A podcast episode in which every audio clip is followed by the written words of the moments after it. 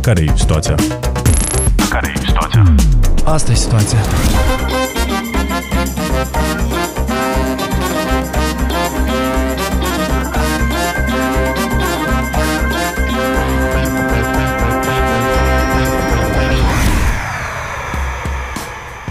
Salutare! Suntem podcastul Asta e situația și în episodul de azi vorbim despre comunicare. Timp de un an uh, suntem în pandemie de COVID și totuși încă nu avem uh, multă claritate. Când ieșim, ce se întâmplă, ce trebuie să facem, există încă multă confuzie în societate și încercăm să înțelegem cine devine pentru această confuzie, dacă e cineva de vină și ce trebuie să facem, cine trebuie să, să ne informeze ca să fim cu toții pe aceeași pagină. Cumva tot acest an am auzit că autoritățile noastre fie comunică prost, fie dau exemple rele populației, în orice caz că eșuiază la capitolul uh, comunicării. Am vrut să înțelegem dacă într-adevăr stau așa lucrurile și cum ar trebui să fie o comunicare eficientă pe timp de criză.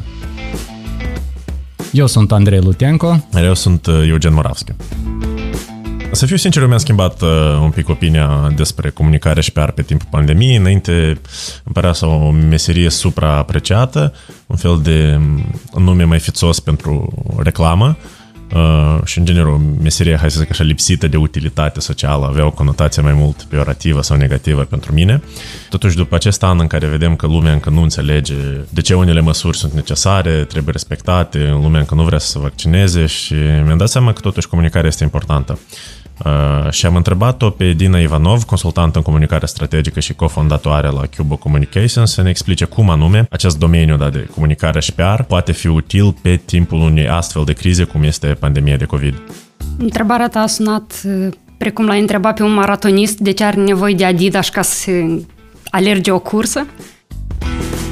Adică răspunsul la, la un nivel superficial e cumva evident, clar că comunicare utilă, că na, ne informează, ne educă, dar uh, Dina zice că, de fapt, uh, problema este mai adâncă. Rolul comunicării este mai mult decât informativ, iar odată ce comunicarea a fost realizată în mod eficient, ea îmbunătățește starea de spirit, poate conecta comunitățile, poate trezi empatia în oameni și totodată și spiritul civic și puterea de a lupta cumva cu acest dușman comun. De când a început pandemia, am spus dintotdeauna că dincolo de boala în sine și dincolo de impactul economic uh, pe care l-a produs, impactul psihologic a fost unul foarte important. A fost um, instalată o stare de confuzie confuzie, de necunoaștere, iar echilibru mental este foarte important. Iată de ce rolul comunicării, dincolo de partea de relatare a unor lucruri și a unei stări la zi care se întâmplă, are și rolul ăsta de a liniști spiritele, de a le da oamenilor acea doză de curaj, acea speranță, ca să poată cumva depăși anumite obstacole.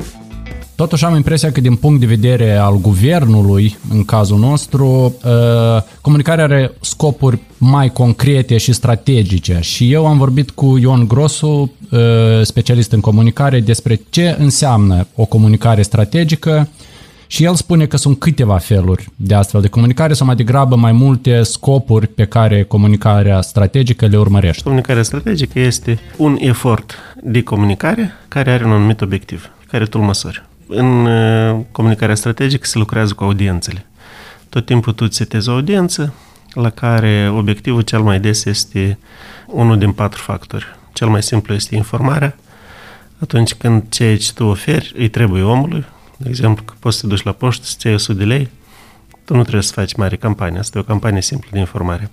A doua este de schimbare de atitudine. Asta e o campanie un pic mai complicată.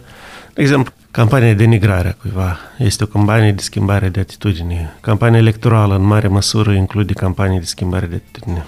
A treia este foarte complicată, campania de schimbare de comportament. Schimbarea de comportament la o audiență largă și în cazul pandemiei despre asta era vorba, doar prin mesaje nu o să fie, hai să zicem, suficient de eficientă. Deci o campanie de comunicare niciodată nu ajunge la 100%. De exemplu, campaniile antifumat. Ele dacă reușesc să convingă 10% din persoanele la care asta e, ar fi un succes enorm, dar 100%, 100% asta practic e imposibil. Și a patra campanie, care nici nu e o campanie, dar e o luptă constantă care are loc, este schimbarea viziunii asupra lumii. Și aici deja ține de o expunere pe termen foarte lung a unor audiențe la o construcție rațională care să explice haosul în care noi trăim și cel care are acces mai bun, istoric mai bun, capacitate mai bună de a, de a genera acest, această construcție foarte complicată, în principiu rațională și de a o alimenta, formează la audiențele țintă viziunea asupra lui.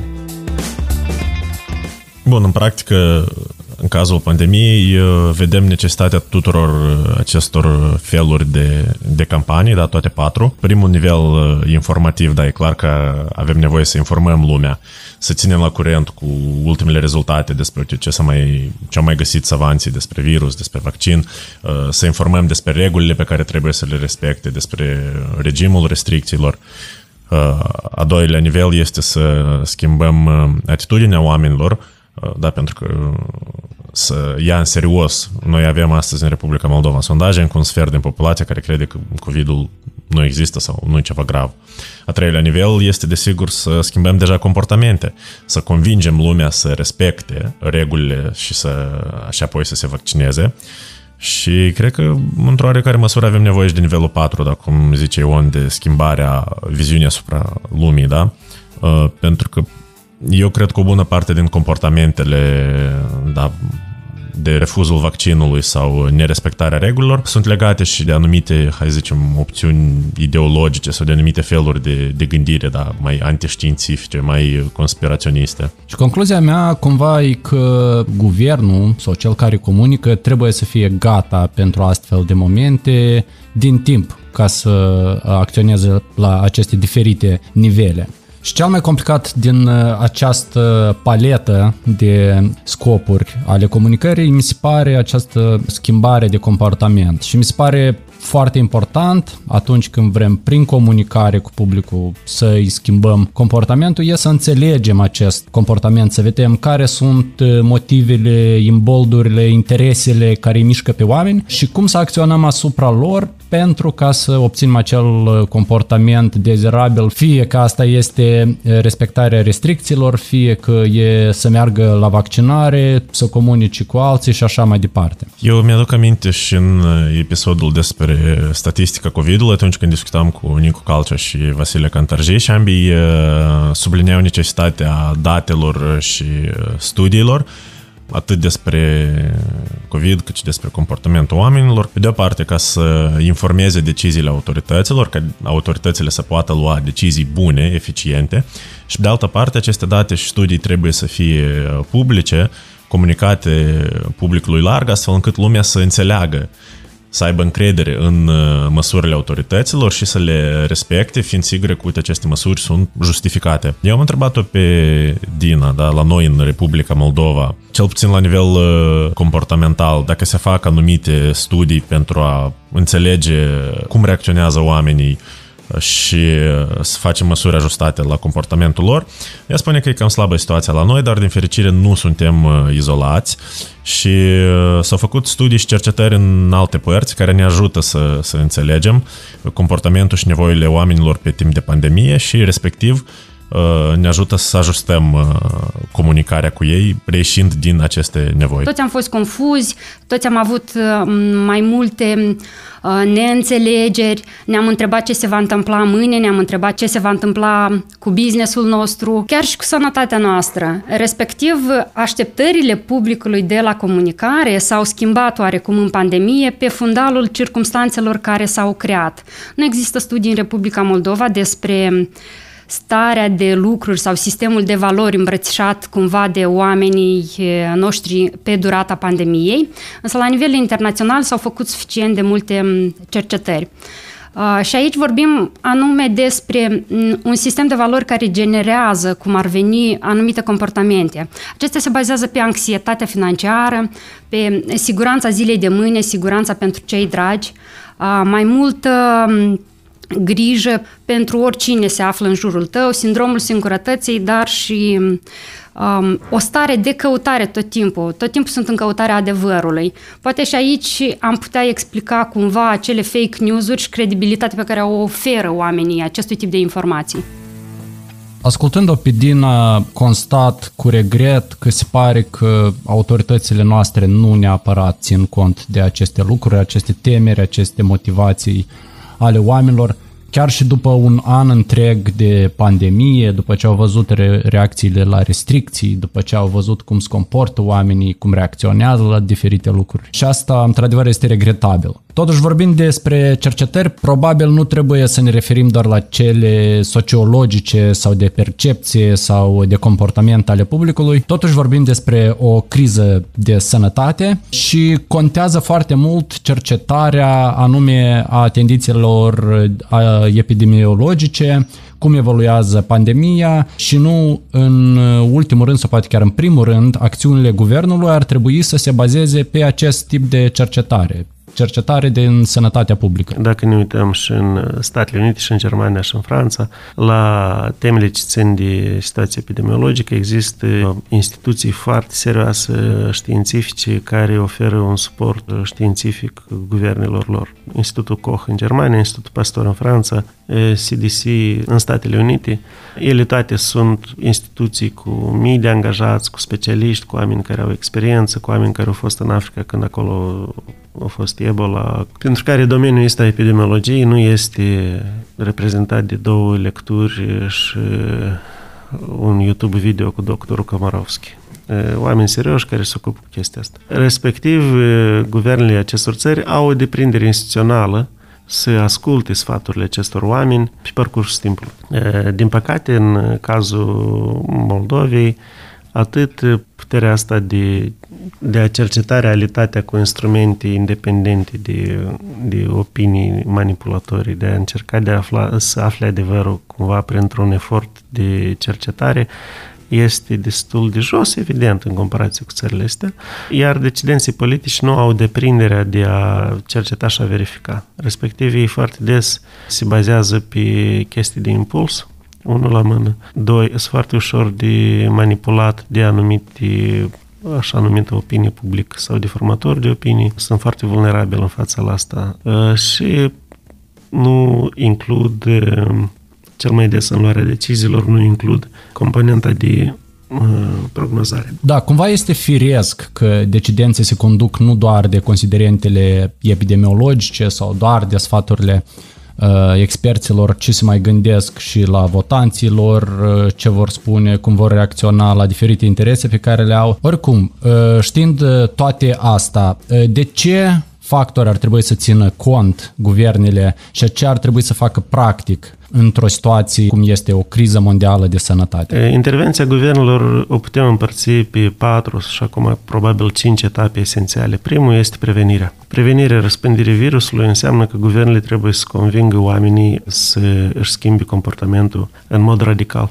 Noi deja știm acum cu un grad foarte mare de certitudine cum anume se răspândește acest virus. Acest virus răspândește mai bine în spații închise, la oameni care nu poartă măști și care se expun unei persoane infectate o perioadă lungă de timp. Și spațiile, dacă nu s-a aerisite, asta agravează situația. Deci guvernele în toată lumea iau decizii pe prevenire, după care pe identificare, ca să zic așa, sau testare și dacă omul știe dacă e bolnav sau nu. Asta e foarte important pentru că virusul ăsta se comportă ciudat.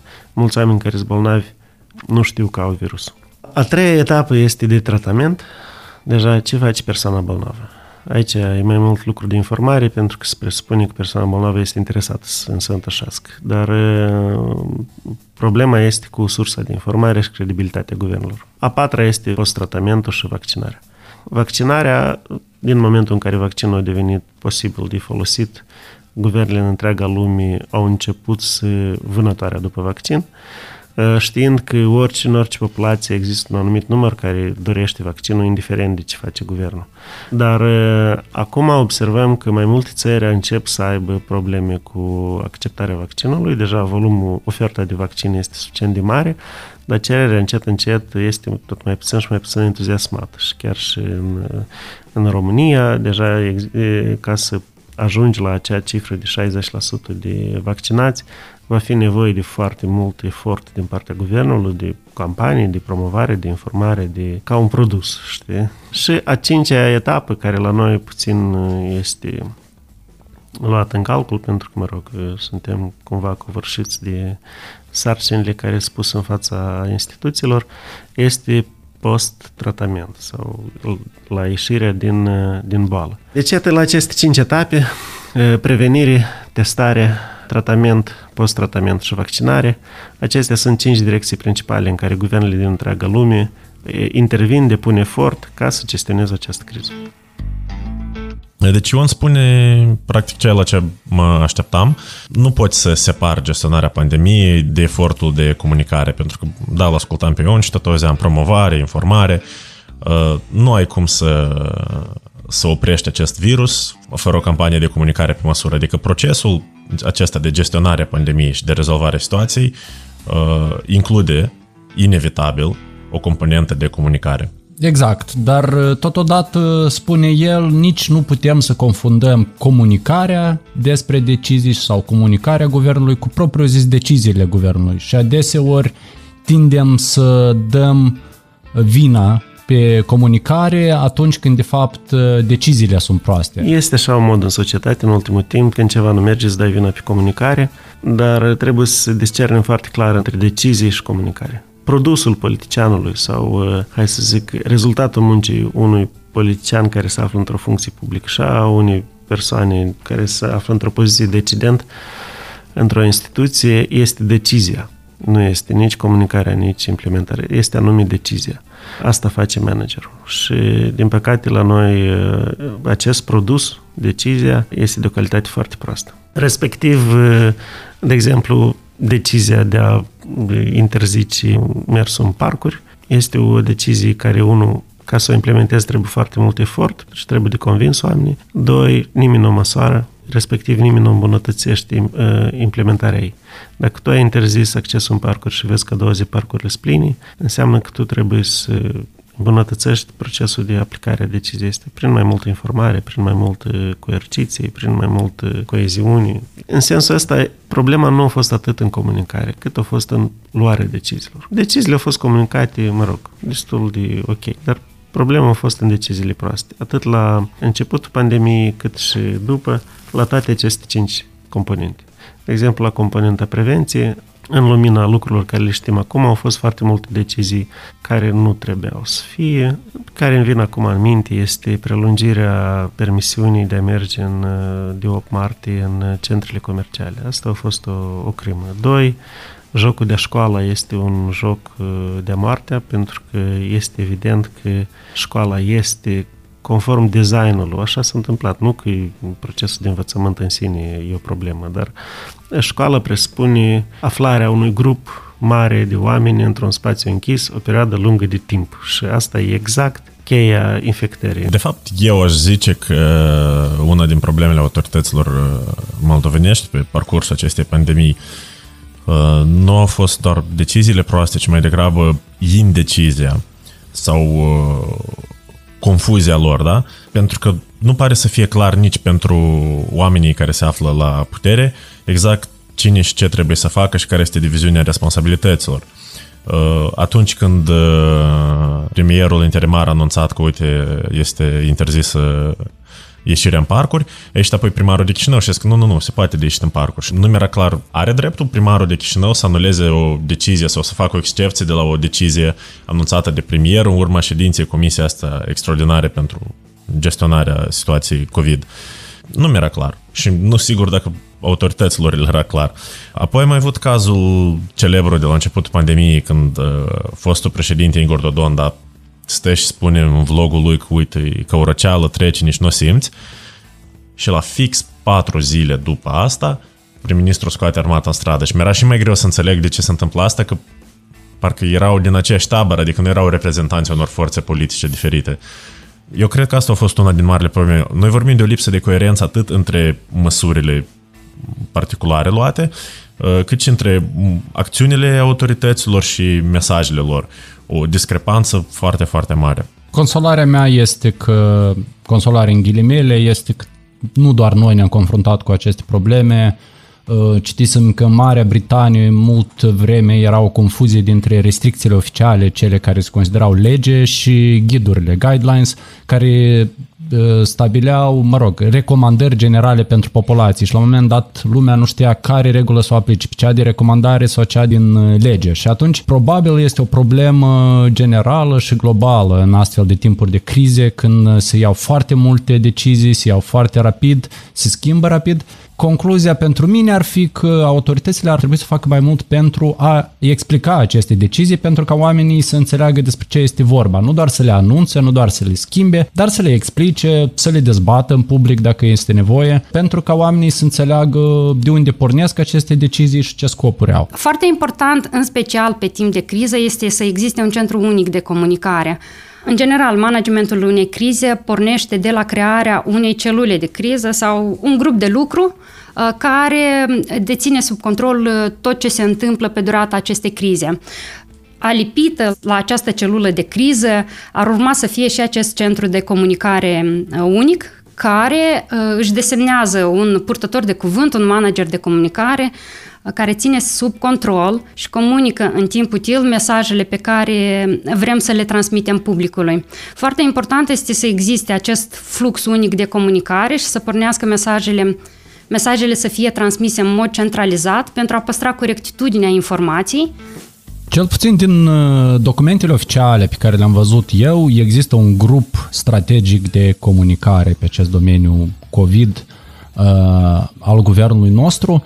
Uh, cumva am, i-am văzut rolul în diferite documente de politici, dar uh, nu l-am văzut uh, în practică, să spun așa. Oricum, uh, acele capuri vorbitoare de la televiziune rămân a fi decidenții, politicienii și mă întreb dacă acest centru unic chiar și-a făcut treaba la noi. Poate nu văd eu asta, poate altă lume vede. În ceea ce ține de gestiunea pandemiei, de asta se ocupă guvernul, în special echipa de la Ministerul Sănătății, fie că au fost în cadrul comisiilor de situație excepțională, atunci când au fost situații de asta de urgență, fie în cazul comisiilor de stare excepțională în medicină, cea de pe lângă minister. Echipele de comunicare de la de la biroul prim-ministrului și echipele de comunicare de la Ministerul Sănătății sunt ajutate foarte mult de proiectele străine de la noi uh, și de instituțiile internaționale. E vorba de UNDP,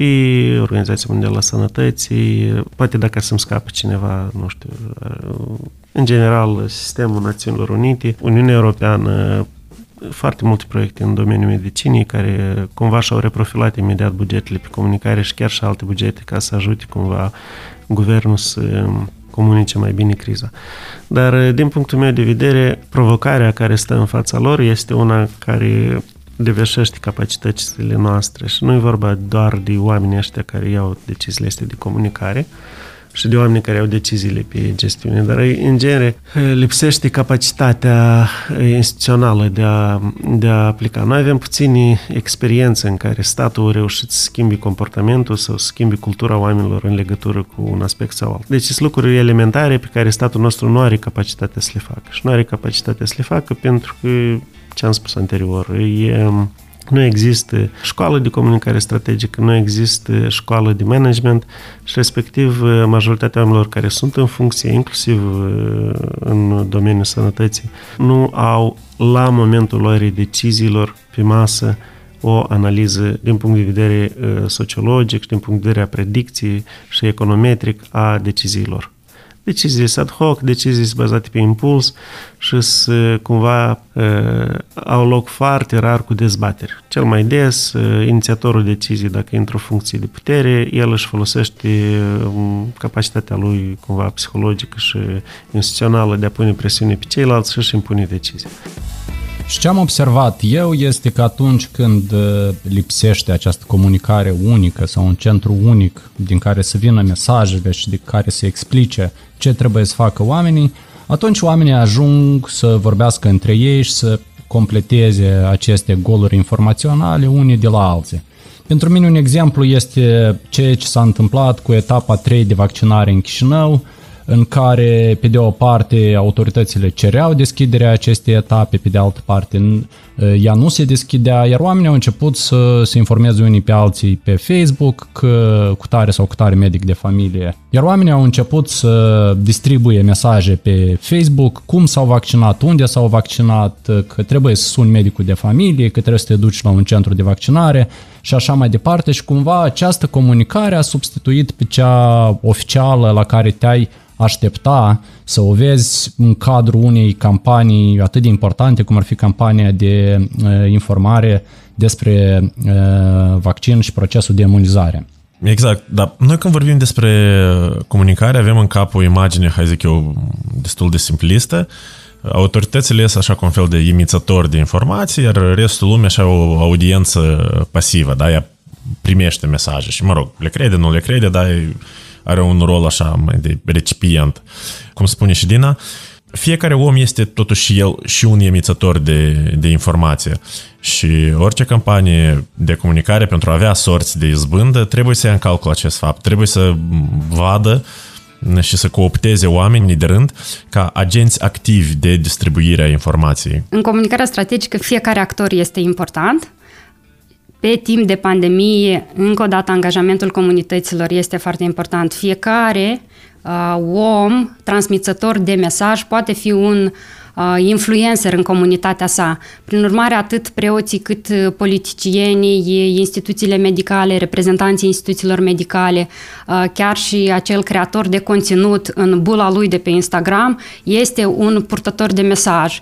Soluția pentru a transmite mesajele corect și eficient este de fapt să-i aducem pe toți la masa discuțiilor, să, să ajungem împreună la un consens comunitar, astfel încât să transmitem uh, mesajele corecte către public. Fiecare este în putere de a influența pe cineva aflat uh, în comunitatea sa. Preoții la biserică comunică cu un alt grup țintă, uh, medicii de familie la fel, la fel și profesorii comunică atât cu copiii cât și cu părinții. Adică, cu alte cuvinte, trebuie să vedem o mai multă cooperare dintre autorități și societate, ceea ce la noi în Republica Moldova zice că lipsește și nu doar în acest domeniu, dar în genere. Tot ce trebuie să facem e să comunicăm continuu cu oamenii, cu liderii de influență locali, să angajăm comunitatea iarăși în, în acest mare proces pe care ne l-am propus. Așa cum ziceam uh, anterior, dacă i-am convinge prietenii uh, unei persoane să se vaccineze, uh, probabilitatea ca această persoană să aleagă să facă și ea acest lucru este mult mai mare. Din ziceam mai devreme și de implicarea preoților, da, desigur îmi dau și eu seama că este necesară, dar uh, mai ales în cont de gradul ridicat de încredere de care se bucură biserica în sondaje cel puțin. Uh, dar mi-aduc aminte mesajul metropoliei de primăvara trecută în care zicea că uite vaccinul 5G, Bill Gates și conspirațiile alea standard care tocmai înfloreau atunci. Uh, lucru care m-a uimit că nu era vreun preot mai excentric, da? Nu era vestitul episcop de Bălți și Fălești, Marchel, cu ieșirile sale, cu ăla, cumva ne-am obișnuit, știi? Dar era un comunicat oficial al Metropoliei Moldovei. Și acum mă gândesc cum colaborezi mai departe cu această instituție, da? Care îți trântește cele mai stupide teorii a conspirației și acum te vezi nevoit cumva să te așezi la masă și să-i, să încerci să-i convingi să te ajute. Eu nu știu dacă ei încearcă să convingă să-i ajute. Am trecut prin strategie de comunicare pe procesul de vaccinare, de exemplu, a guvernului nostru și acolo nu este menționat la niciun punct uh, preoții sau biserica.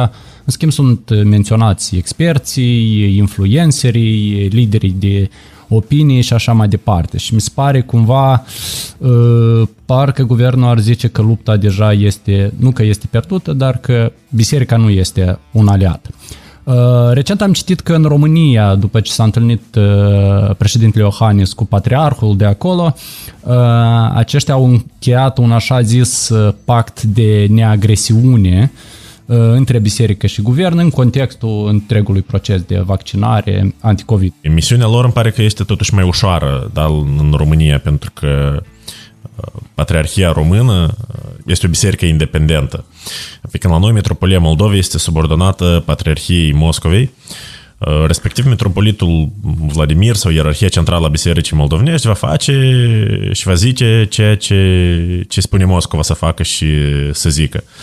Și cumva aici, iarăși ne dăm seama de uh, dimensiunea, hai să zic, internațională sau, sau globală a, a pandemiei. Pentru că nu vorbim doar de, despre biserică, da? Eu mi-aduc aminte atunci că după ce Patriarhia Rusă a dat niște semnale, s-a oprit și metropolia noastră din comunicatele cu 5G. Dar pe lângă biserică avem știri, avem fake news-uri, avem teoriile conspirației care nu sunt, să zicem, producția autohtonă, da, cum erau acei 30.000 de sirieni. De fapt, noi suntem prinși în niște fluxuri de informație globală și mă gândesc cât de relevantă este o campanie locală, da? chiar dacă autoritățile noastre s-ar coordona și ar angaja cei mai buni comunicatori și cât de mult poți să stabilești fluxul ăsta global fiind o țară atât de mică cum e Republica Moldova. Ce putem face este cumva să raportăm aceste situații la context uh, local și să luptăm cu aceste informații false în felul în care publicul nostru se informează. Așa cum ziceam, prin canalele de comunicare de pe care se informează ei, prin surse credibile, prin informații comunicate la timp, astfel încât să nu lăsăm loc de interpretări, de apariția unor noi teorii ale conspirației, 5G și, și altele. Partea plină a paharului este că am importat din exterior nu doar atitudini și comportamente potențial negative, fake news-uri și manipulări și tot așa.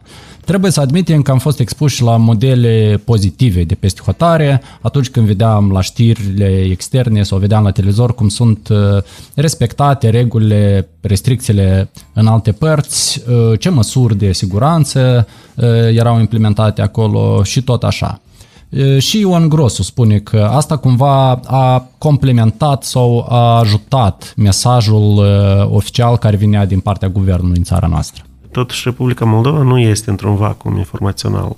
Comportamentul nostru nu este decis doar de ceea ce face guvernul.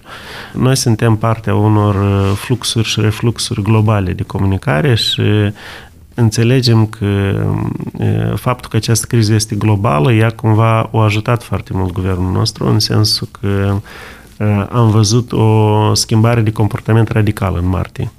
Și schimbarea asta de comportament din martie, ea se datorează la doi factori. Unul este campania globală de comunicare, care începând din februarie o cam băgat în spereț toată lumea în legătură cu virusul ăsta și au arătat niște modele de comportament în alte țări pe care a noștri cumva le-au preluat și ei.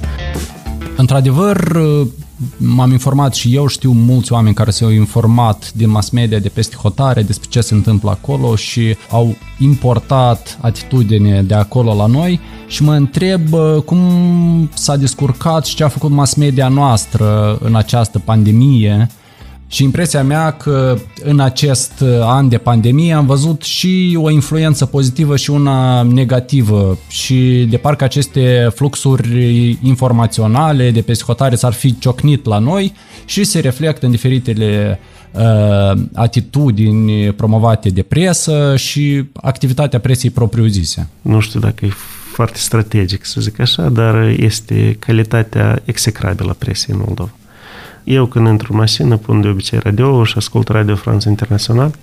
De un an și jumătate, cu excepția câtorva explozii, războaie și nu știu ce, toate știrile, toate emisiunile, toate interviurile erau dedicate coronavirus. Toată realitatea era formată despre impactul uh, virusului asupra oamenilor. Și exista o presiune enormă din partea presiei, anume pe de fiecare decizie de ca membrii comisii, mă rog, eu n-am să dau acum sugestii, dar dacă se luau decizii de genul care se luau în Moldova și cu răzgândire peste jumătate de oră, eu cred că la casa fiecare membru a comisiei este care ia așa decizie, avea să fie o armată de telereporteri și jurnaliști. La noi, din păcate, se invită doi, trei politicieni și spun pahare cu apă să stropească unul cu altul și asta e tot, toată activitatea presiei în, în mare parte. Și declarațiile, asta, mă rog, e un avantaj pentru mine în lucru de zi, zi cu zi, dar cel mai des declarațiile politicienilor, comunicatele de presă, pur și simplu sunt preluate copy-paste, fără niciun element de gândire critică, fără nicio întrebare și preluate. Eu nu mai zic deja de cohortele de oameni tineri născuți după 90 care slujesc politic pe cineva în cadrul unei instituții de presă. Care e situația? Asta e situația.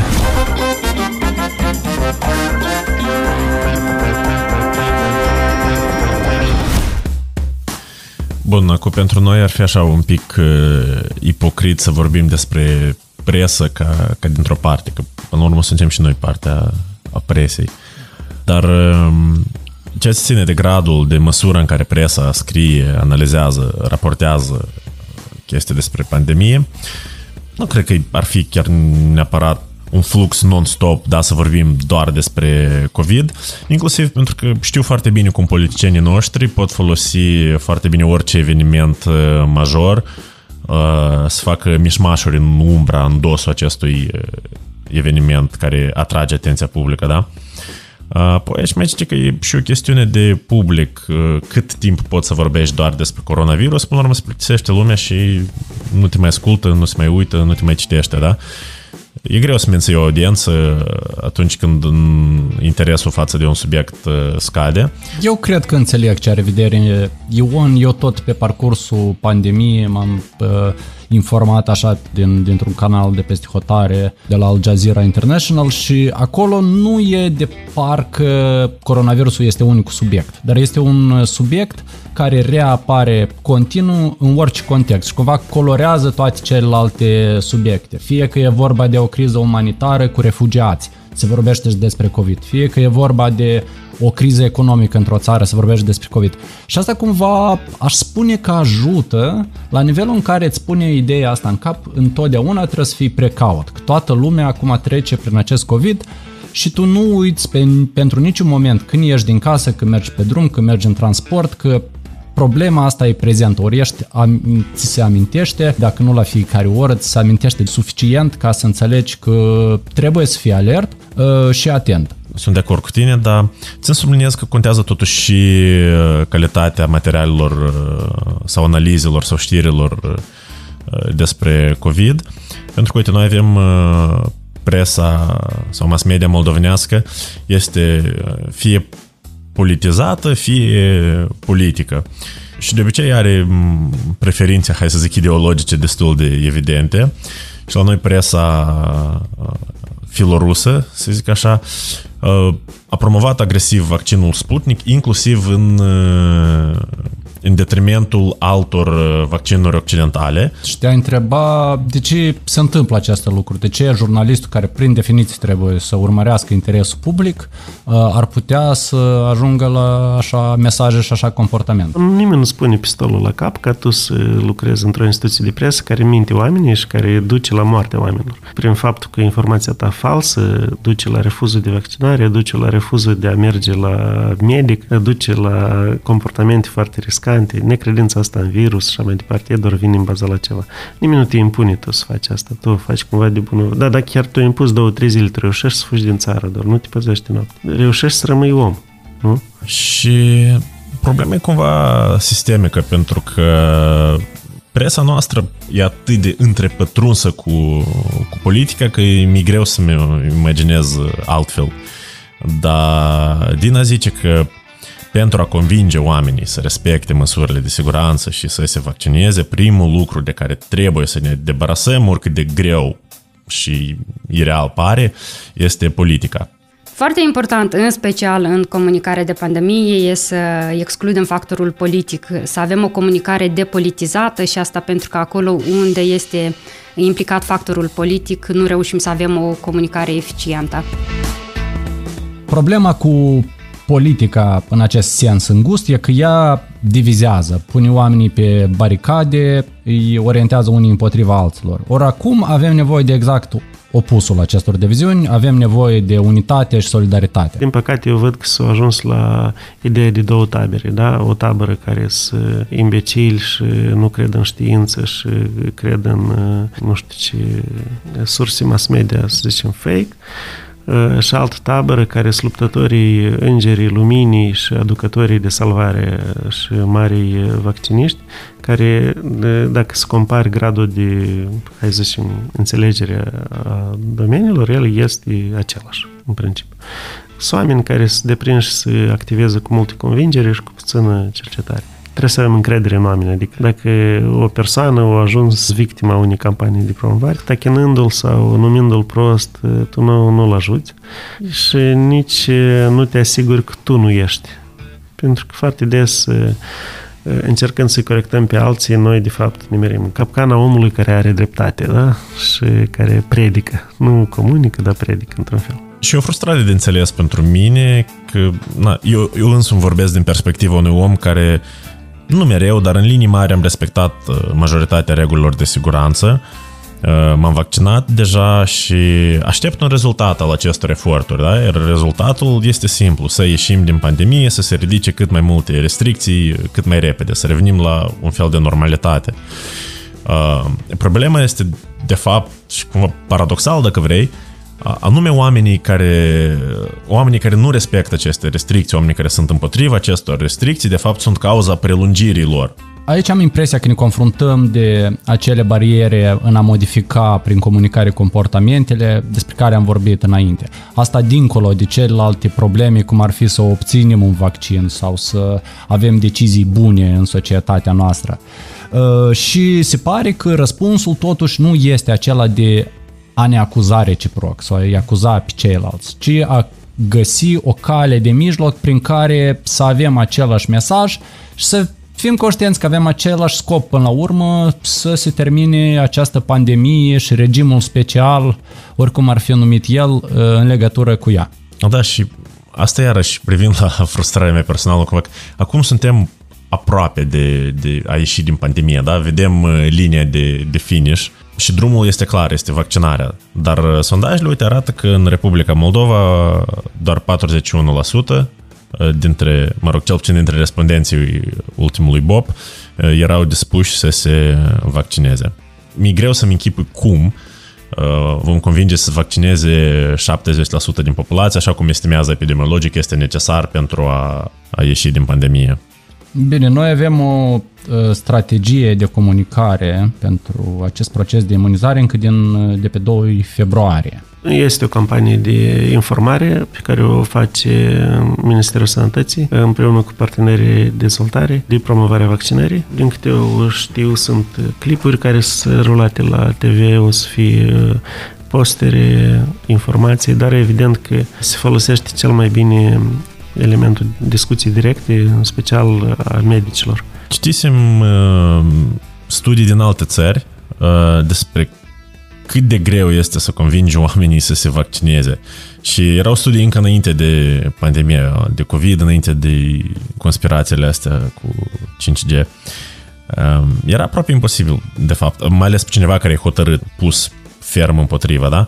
Pe ăștia care ezită, princip, principala metodă era uh, comunicarea din partea medicului de familie, mai ales dacă e un medic la care ai mers de mulți ani, uh, îl știi, ai oarecare relație, da, poate chiar și prietenie, de ce nu? Uh, pentru că, după cum vorbeam și la început, cred că o parte din opoziția față de vaccinuri vine, este înrădăcinată într-o viziune asupra lumii mai conservatoare, mai sceptică față de știință, da? O lipsă de înțelegere a modului în care funcționează medicina și știința modernă. Pentru că, spre exemplu, este normal, științificul, cercetătorii cercetează în continuu, asta e meseria lor și descoperă lucruri noi și adevărurile sau tabloul uh, se schimbă. Uh, și mulți oameni sunt nedumeriți. Păi, uite, două luni în urmă spuneați că nu trebuie măști, acum spuneți că trebuie măști. Dar asta este normal pentru că se cercetează. Dacă adevărul ar fi așa de simplu, n-ar fi nevoie de cercetători, știi? Și îți dai seama că astea sunt lucruri care nu le schimbi cu o conferință de presă sau cu niște afișaje în troleibuz.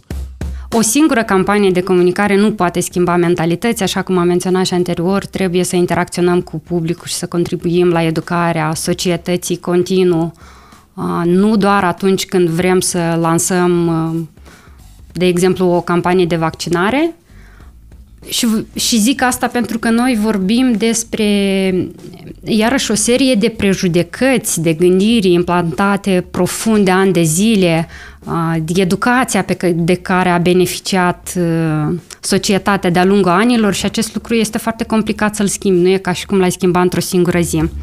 Eu mă tem că în așa situații tocmai asta trebuie să facem. Trebuie să schimbăm, dacă nu viziunea asupra lumii, măcar comportamentul și cât mai curând. Ori avem uh, campania de vaccinare acum. La moment, cererea de vaccin este mai mare decât oferta, ceea ce face lucrul lor mai ușor.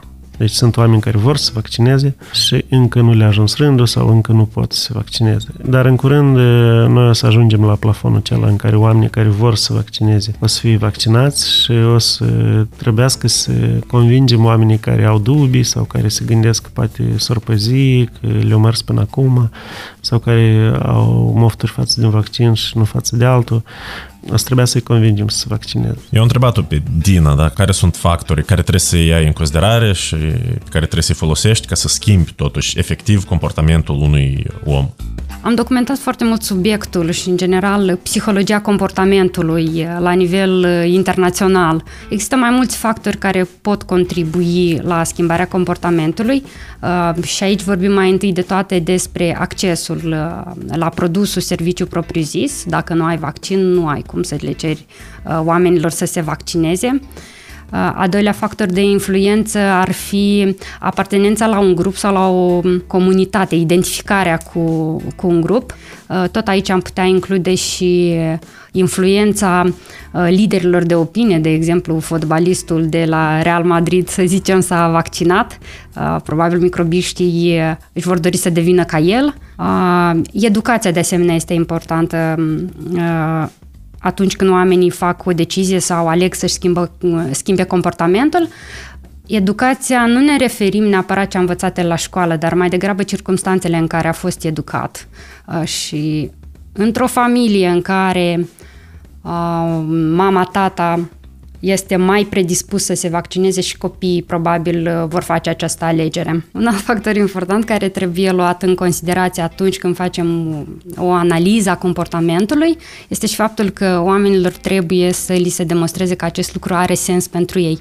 Și aici este rolul comunicării foarte important. Atunci când le aducem oamenilor în față principalele avantaje, uh, avantaje primare, dacă vrei, pentru el ca și ființă umană, că îi va schimba viața, că va fi mai sănătos sau uh, alte mesaje care pentru uh, respectiva persoană să dea un sens. Uite, eu am uh, citit această strategie de comunicare privind vaccinul împotriva COVID și mi s-a părut un document cât de cât bun. Bine, eu nu sunt specialist, dar mi se pare că conține niște constatări, niște elemente importante. Și totodată am văzut ce se întâmplă la noi cu comunicarea și cu procesul de vaccinare. Ori există oameni care ezită, fie din cauza că așteaptă un vaccin anume, Uh, fie din alte cauze și mă întreb dacă autoritățile primesc acest feedback și îl uh, folosesc cumva, ori strategia de comunicare din, de pe 2 februarie deja de 3 luni și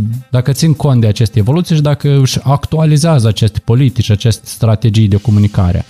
Ori uh, riscând să repet un clișeu foarte des întâlnit în Moldova, avem lucruri scrise bine pe hârtie și mai rău implementate. Da, practic ce ziceam mai devreme, dar lipsa de cooperare între autorități și uh, societate, da? Autoritățile nu implică suficient de mult societatea, dar nu ascultă acel feedback de care ziceai tu și, pe de altă parte, nici nu oferă suficiente informații, da? Noi încă nu avem un registru public de vaccinare, noi o bază de date în care să poți să te înscrii, așa cum o faci în România, să te programezi la vaccinare, trebuie să suni medicul de familie și, nu știu, scrii pe o hârtiuță, scrii într-un Excel personal, n-am idee ce se întâmplă. Uh, și apoi au fost scandalul cu președinții de raioane și nu știu cine s-a mai vaccinat uh, sărind peste rând. Și asta iarăși duce la neîncredere în uh, rândul populației. Maică mea, înainte să se vaccineze, așa, mai în glumă, dar cu un pic de îngrijorare reală, zicea că Stemis nu, ca vaccinul real să fost uh, folosit uh, la negru de către altcineva, iar ei să-i pună doar niște apă cu sare în mână. Și eu cred că nu e, nu e unic om care are grijă de tipul ăsta. Ca să avem un feedback bun de la societate, trebuie să avem și mai multă deschidere din partea autorităților. Procesul trebuie să fie mult mai transparent decât ceea ce avem noi acum. De ce ceea ce guvernul trebuie să facă este, în primul rând, să ofere deschis informația despre vaccin cât mai multe baze de date să fie, să fie deschis. Numărul de vaccinați, numărul de reacții și inclusiv cu dezagregare pe vaccin, dezagregare pe raioane, să fie totul deschis, să nu existe niciun fel de secretomanie sau orice vaccin e bun. Noi n să spunem cu ce vaccin o să fiți vaccinați, hai veniți, poate să fie chinezesc, poate să fie nu știu care, nu trebuie omul să poată să vaccineze cu vaccinul pe care îl alege el și în, în cazul ăsta trebuie să dai omului opțiunea de a se programa la vaccinul care el îl alege. Nu ai dreptul să-i spui omului că eu te vaccinez doar dacă tu îți asumi întreaga răspundere, dar eu ți o să-ți impun ce fel de vaccin tu ai să, să iei. Înțelegi? Asta e absurd.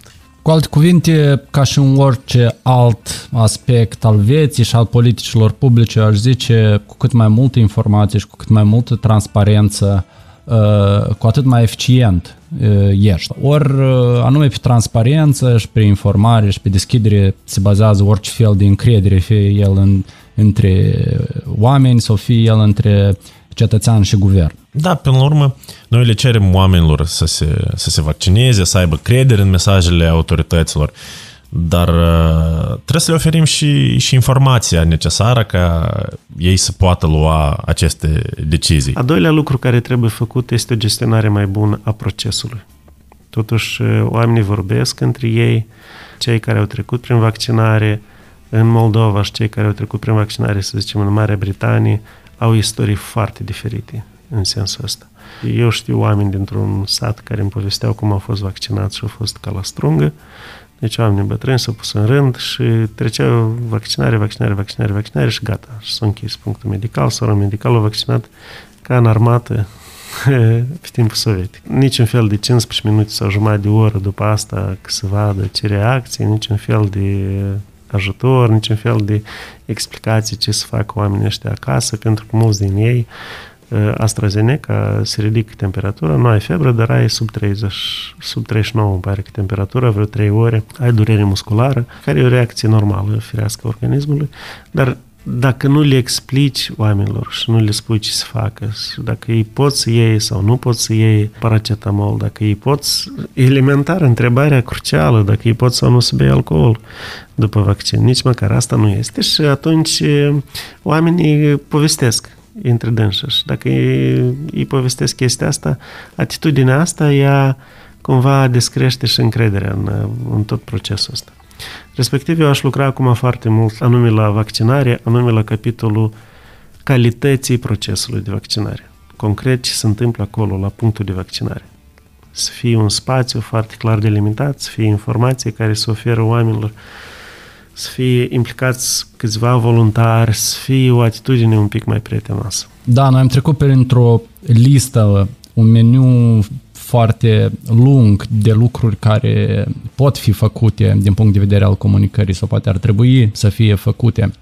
Uh, și mă întreb dacă comunicam noi și dacă comunica guvernul mai bine în toată această perioadă, am fi fost într-o situație mai bună? Eu, eu chiar mă gândesc ce ar fi fost dacă, să zicem, eu eram comunicatorul special pe toată perioada asta. Evident că aș fi făcut multe lucruri altfel, dar um, nu am nici de cum certitudinea că asta ar fi dus la rezultate mai bune. Trebuie să înțelegem că oamenii nimeriți în criza asta în toate țările, inclusiv în Statele Unite, inclusiv în Uniunea Europeană. Ei au fost puși în fața unui necunoscut, unui inamic necunoscut. Și asta e, asta e esența unei crize.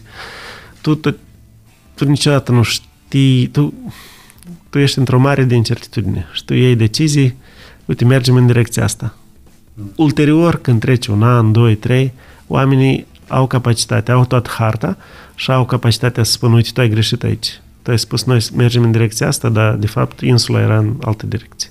Salvarea era în direcția cealaltă. Uh, și e ușor post factum să analizezi situația asta și e bine să o analizezi în principiu, e bine să te înveți pentru că zilele următoare. Ca să analizăm situația post factum, trebuie să ieșim întâi din uh, situație. Și pentru asta, după cum am vorbit întreg episodul, nevoie de un efort masiv de comunicare. Clar că oamenii care nu respectă restricțiile nu o să le mai respecte deja după un an și atâția morți, cei care le respectă, le respectă oricum. Efortul, de fapt, va fi direcționat către campania de vaccinare, da, să convingem oamenii să vaccineze, să atingem o rată suficientă de imunizare și eu să fiu sincer, sunt destul de sceptic, dar m-a întrebat-o pe Dina, zic, uite, cum crezi că putem să ieșim din această situație, dar să convingem suficientă lume să se vaccineze, să fie responsabilă și să punem capăt uh, pandemiei?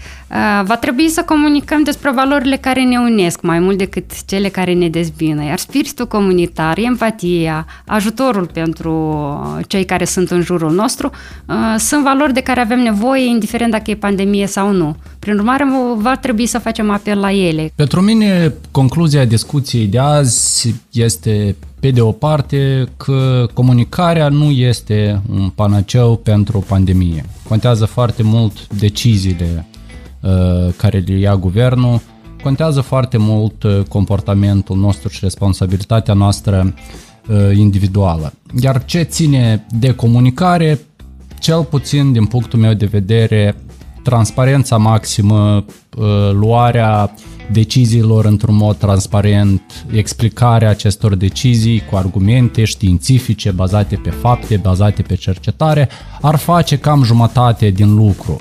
Uh, iar celelalte uh, probleme s-ar uh, soluționa printr-o mai bună coordonare a mesajelor, printr-o mai bună coordonare dintre guvern, mass media, alți actori, cum ar fi biserica la urma urmei și noi care comunicăm între noi. Bun, comunicarea nu e un panaceu, dar nu este un ingredient suficient, dar este unul uh, necesar, da? Ca pui în zeamă, nu poți să faci o zeamă doar cu pui, dar nu, nici nu poți să faci zeama fără pui. un alt lucru care cred că e necesar de subliniat e faptul că chiar și acest proces de, de comunicare trebuie să fie unul mai uh, inclusiv și să implice într-o măsură mai mare oamenii de rând și uh, societatea.